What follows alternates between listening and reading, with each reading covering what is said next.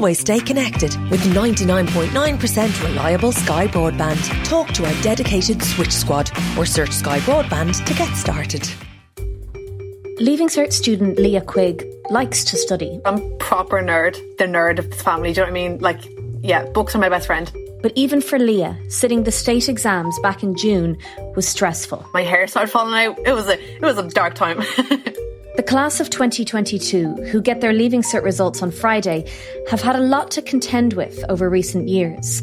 The pandemic seriously interrupted their secondary education, and now that it's their turn to enjoy the rewards of that study, the landscape has changed. The significant increase in higher grades is expected to fuel a rise in points for many college courses. Measures to keep the Leaving Cert system going during the pandemic came with an unwanted side effect massive grade inflation. Now it takes more CAO points than ever to win a spot in many university courses. I think like if you're someone who is getting 625 points and then you're not guaranteed your course, that's so unfair. And even for those who do get in, finding somewhere to live at university has never been more difficult. I should not, at 18 years of age, be more concerned about where I'm going to live in college than if I'm going to get into college. This is in the news from the Irish Times. I'm Sorcha Pollak. Today, the battle to get to university for the class of 2022. Carl O'Brien is the Irish Times education editor. Carl, can you remind us what's been happening to the Leaving Cert exams over the past few years during the pandemic, essentially? Well, you know, there's been huge disruption to what we would know as the traditional uh, Leaving Cert. You had two years of the Leaving Cert effectively replaced by predicted grades or a choice between the two of them, uh, where you had teachers basically giving a, a, forecast of what grades their students were likely to get in the exams. This year, it's the first return to normal, if you like. But of course, like with everything these days, you know, normal is, is kind of relative. We had returned to exams only earlier this summer, uh, but there were a number of big differences this year. Uh, and one was the scale of changes to the exams. So you've had fewer questions, more choice, more time to complete the papers, and all that was aimed at compensating for the disruption to, to students' education in recent years and the fact that many were really struggling to, to get the course done on time.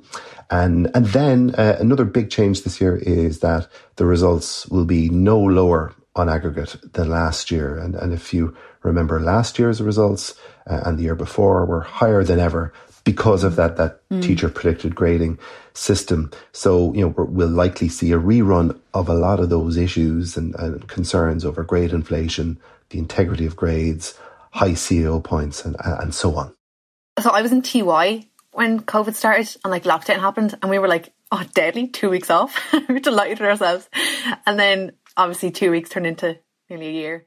How much disruption was there to learning for the young people, the 2022 Leaving Cert students who sat their exams in June, the gaps in their education that would have happened because of COVID? Like, if you think about it, you know, this cohort of Leaving Cert students has suffered more disruption cumulatively than any other group of students before that, that sat the exams. So for most of them, like their entire senior cycle, that's the, you know, the three academic years leading up to the exams, have been heavily disrupted. You know, you had those two hard lockdowns which shut schools for, for a significant period of time. Doing fifth year, like through my iPad was just like it was so difficult. Like we were fortunate enough that in my school we have we have iPads and we're used to using technology for learning, which I was very fortunate to have. I can't imagine like doing it without that access to technology like I just I couldn't imagine. And then even in the last academic year, the schools didn't shut, but there was still a lot of disruption, you know, with students out for COVID and teachers out for COVID and this ongoing sense of uncertainty. Not having kind of, I would say, crucial information till the very last minute made it even more difficult. Like finding out weeks before our mocks that we are going to have exams, not predicted grades. Like even during our exams, we were thinking, like, what if we get COVID? Like, do we come in? Do we not come in? Everything was sort of difficult, I think is a good way to put it. Carl, did a lot of the students you spoke to report similar experiences to what Leah went through? Sometimes I think with COVID, it's it's hard to put yourself back in the context of the time, but uh, particularly January of of uh, this year, the, that's really where the uncertainty reached kind of fever pitch. And, and there was that sense of the latest wave of COVID at the time was, was posing a threat to schools. Uh, a lot of students were saying, and virtually all opposition parties were saying, we should have a return to predicted grades. And a lot of that was seen as, as a move to kind of take some of the anxiety out of what was facing leaving cert students. Um, ultimately, you know, the the government went with the exams only approach on the advice of the State Exams Commission. And one kind of key reason for that was the fact that you had a cohort of students who didn't sit a junior cert because the junior cert was cancelled uh, in, in the first year of COVID. And that junior cert data was crucial in facilitating a more accurate predicted grade system. So the, the education authorities felt that they couldn't press ahead with a predicted grade system that would really be reliable uh, for the 2022 cohort. I know some some of my peers were depending on their predicted grade, you know what I mean? But which is completely fair enough. Like, why shouldn't they? Because up until that point, it was up in the air. Of course, that decision was made very, very late in the day. Like a lot of students were just on the cusp of doing their mock exams. So it did come late. It did cause a lot of uncertainty. Um, but, but ultimately, yeah, the predicted grades has ended now, and this is the first return uh, to normality. But for a lot of these students, it's a tough adjustment because a lot of them have never sat even a junior cert. So this is their first major state exam. So you can see certainly, uh, I think a lot of students are understandably very anxious because they don't really have that benchmark that most of us would have had going back to our junior cert or, or inter cert exams. But Carl, I've spoken to you about leaving cert reform on the podcast before and the idea of bringing in an element of continuous assessment. Could predicted grades or something like it be a solution here? Is there an argument for keeping predicted grades? I think they're certainly gone for now. Um, it, it is a return to, to an exams only approach. And I guess, you know, one of the issues with predicted grades is, is that, you know, they are just very generous. The first ever Leaving Cert calculated grades have resulted in record results for the class of 2020. The process was. You know, like teachers were very generous in 2020 and they're even more generous again in 2021. Um, I got 625 points, so I'm delighted, yeah. And what, what had your expectation been? Around 550 maybe. So we have seen this kind of runaway grade inflation and you can only, you know, uh, manage that for, for a limited period of time. This runaway grade inflation leaves the education system and Minister for Education Norma Foley with a problem. If left alone, this year's Leaving Cert students would get, on average, worse results than last year's students. And for reasons that we'll hear, that would cause even more problems. So, the Education Minister announced that 2022's Leaving Cert grades will be artificially increased to keep them in line with the past two years. So, that's being achieved by what's called a post marking intervention. So, the grades on aggregate will be pushed up to match last year's grades. There has been a, a pledge this year from the Minister for Education that the, this year's grades will be no lower than last year. So you're going to see a, a match of last year's record breaking grades. And just to give you a sense of how much higher these grades will be compared to normal years, is that you know the typical uh, exam results in higher level papers are running at about 17% ahead of normal grades in, in, in, pre, in the pre-pandemic era. Mm-hmm. So your typical student in CAO points will have about 60 more CAO points than they would have had in, let's say, 2019. Can you tell us a bit more about why the Department of Education felt that was needed? I think that was politics, really. You know, uh, students felt that they would be at a disadvantage if their grades this year were lower than last year's. And that's really down to the CAO points race because in any given year, you have thousands of applicants who are applying for college courses using points that they achieved in previous year's exams. So this year's cohort of students rightly were worried about being behind in the queue for their college courses if um, their marks were lower than the previous years. So I think that decision to set the grades at the same level as last year was very much political. I think it was an attempt to kind of get students and parents on board with the plan of returning to an exams only approach. And I think ultimately, you know, that did work, although, you know, uh, it will cause problems uh, and and for, for the education system, you know, over the coming days and weeks. I want to ask you about those problems because this grade inflation does have drawbacks. Carl, can you talk about some of the unwanted effects of inflating grades year on year? Sure. Well, I think broadly speaking, there, there are kind of three broad drawbacks to grade inflation. Uh, the first is, you know, a rising tide does lift all boats, which is great. So, so all the grades uh, rise upwards, but grades can only get so high. You know, there's a point at which you reach your maximum points. So that is leading to some overcrowding uh, at those top grades. So let's say if you look at those kind of 600 point plus courses in the in the old days, relatively few students would get to that level of points. Nowadays, you're getting lots of students scoring 600 points plus, which makes it much harder then to differentiate between who are the top students in courses like like medicine and, and so on. So so that differentiation is is, is a real challenge.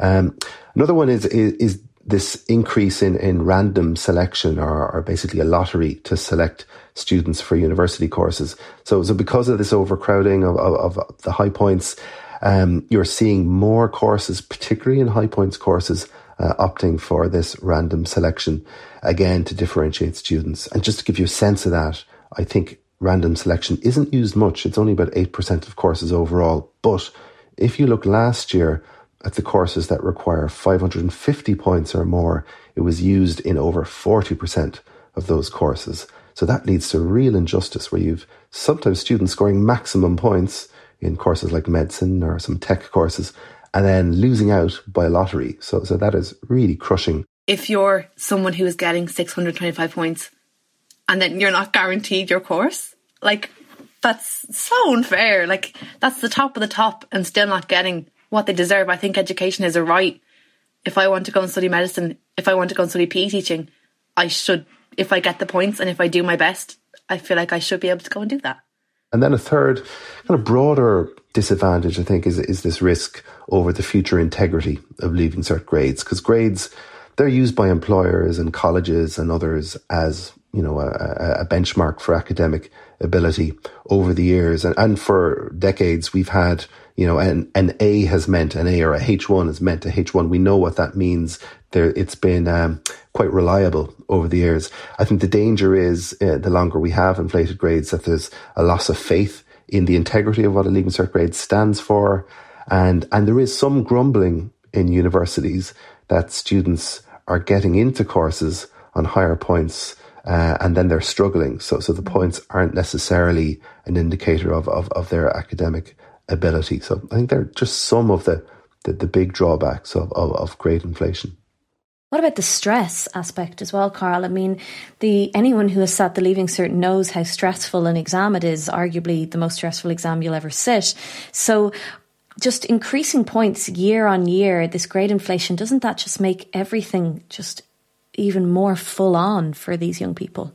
Yeah, you know, the, the Leaving Cert and, you know, the CAO points process particularly it it is brutal you know it is there is no hiding place you know you you're you're in a uh, a points race and and all of these factors i think are leading to an exacerbating um, anxiety. School is like such a when you're in it it's like the biggest pressure in the whole world. It's hard to kind of take yourself out of it. So my goal for myself was just to not cry and i didn't. Very proud of myself. So you know the big question i think is well like how do we solve this, you know, and how, how do we, how do we, uh, create a system that that is fair. And, and there, there are obviously big, big, big questions. And, you know, one is like, do you reform the leaving cert mm. or actually do you reform the CAO points or do you need to reform them both, you know? Um, and then the, the other issue is, well, how do you deflate grades because like inflating them is kind of easy, you know, um, because most people are kind of broadly speaking quite happy as you inflate grades. But when you start deflating them, that's where you start disadvantaging, you know, current year students versus previous year students. And, and politically that, that is very tricky. I think there is certainly an appetite for um, what some officials would call a glide path back to, to normal grades. So that's, that's a, let's say over years, you know, maybe a, a three year period, maybe a five year period of, of returning those grades back to a, a normal level. So you're not, you know, unduly disadvantaging, you know one group uh, over another. It is not a short, sharp shock in that sense. Uh, so that that's going to be a big issue.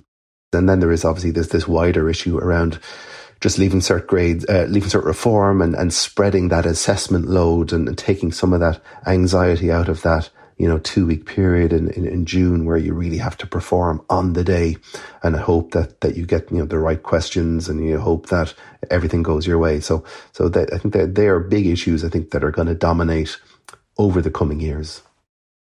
Carl, there's another story in the news this week about the Leaving Cert, which is the proposal to move two of the most challenging exams, Irish Paper 1 and English Paper 1, from the end of sixth year to the end of fifth year as part of reforms to the senior cycle. Those in favour of the move have said it could be viewed, viewed as an early win for students, a chance to get two very heavy exams done and dusted in fifth year. But those against it say the change would affect students' ability to engage with Paper 1, which actually improves through their preparation for paper two. And there's also another argument that it would quote, significantly disadvantage male students given their level of maturity. Carl, does it look like this might happen? And if it did, when would it happen? And what do you think students would think about this idea? It's going to be interesting to see will this happen because this question about moving the exams back into fifth year from sixth year, it's like a proxy battle for wider leaving cert reform, you know. So as you said, on the one hand, you have the education authorities who want an early win, and then you have your teachers and possibly certainly some students who have real concerns and genuine concerns around this. Um, it's difficult to know how this is going to go. My, my sense is that they, they will get this over the line, uh, even in the teeth of, of, a, of a lot of concerns. But uh, I do think this is you know, we're talking about politics. I think this is politically motivated to get an early win because, you know, I, the reality is like changing curriculum, um, reforming the leaving cert, that, that it would probably take 10 years re- realistically, uh, before you really see the fruits of that feeding into, um, exams on the ground. I think there was a big push to, to, to deliver something early to show that, you know, the minister was reform minded and, and wanted to improve things uh, quickly. But um, this, this will turn into a, a, pitched battle, and and I do, you know, it's one of these issues. I do see both sides of the argument. You know, I do see the the sense that you do need to spread the assessment load. I think most people agree that the current system is really, uh, really tough on a lot of students, causes a huge amount of anxiety, and, and that rewarding students for their work over a longer period of time is, is better. Uh, but like with all of these proposals, it's when you get into the nitty gritty uh, that it gets trickier. And one of those dilemmas of spreading the assessment load over fifth and sixth year is, you know, do you create even more points of stress and anxiety around that, you know? Um, and, and of course, then there's this wider picture of, you know, you can reform the Leaving Cert all you want, but as long as we have a, C, a brutal CAO point system, that's not going to help either, you know.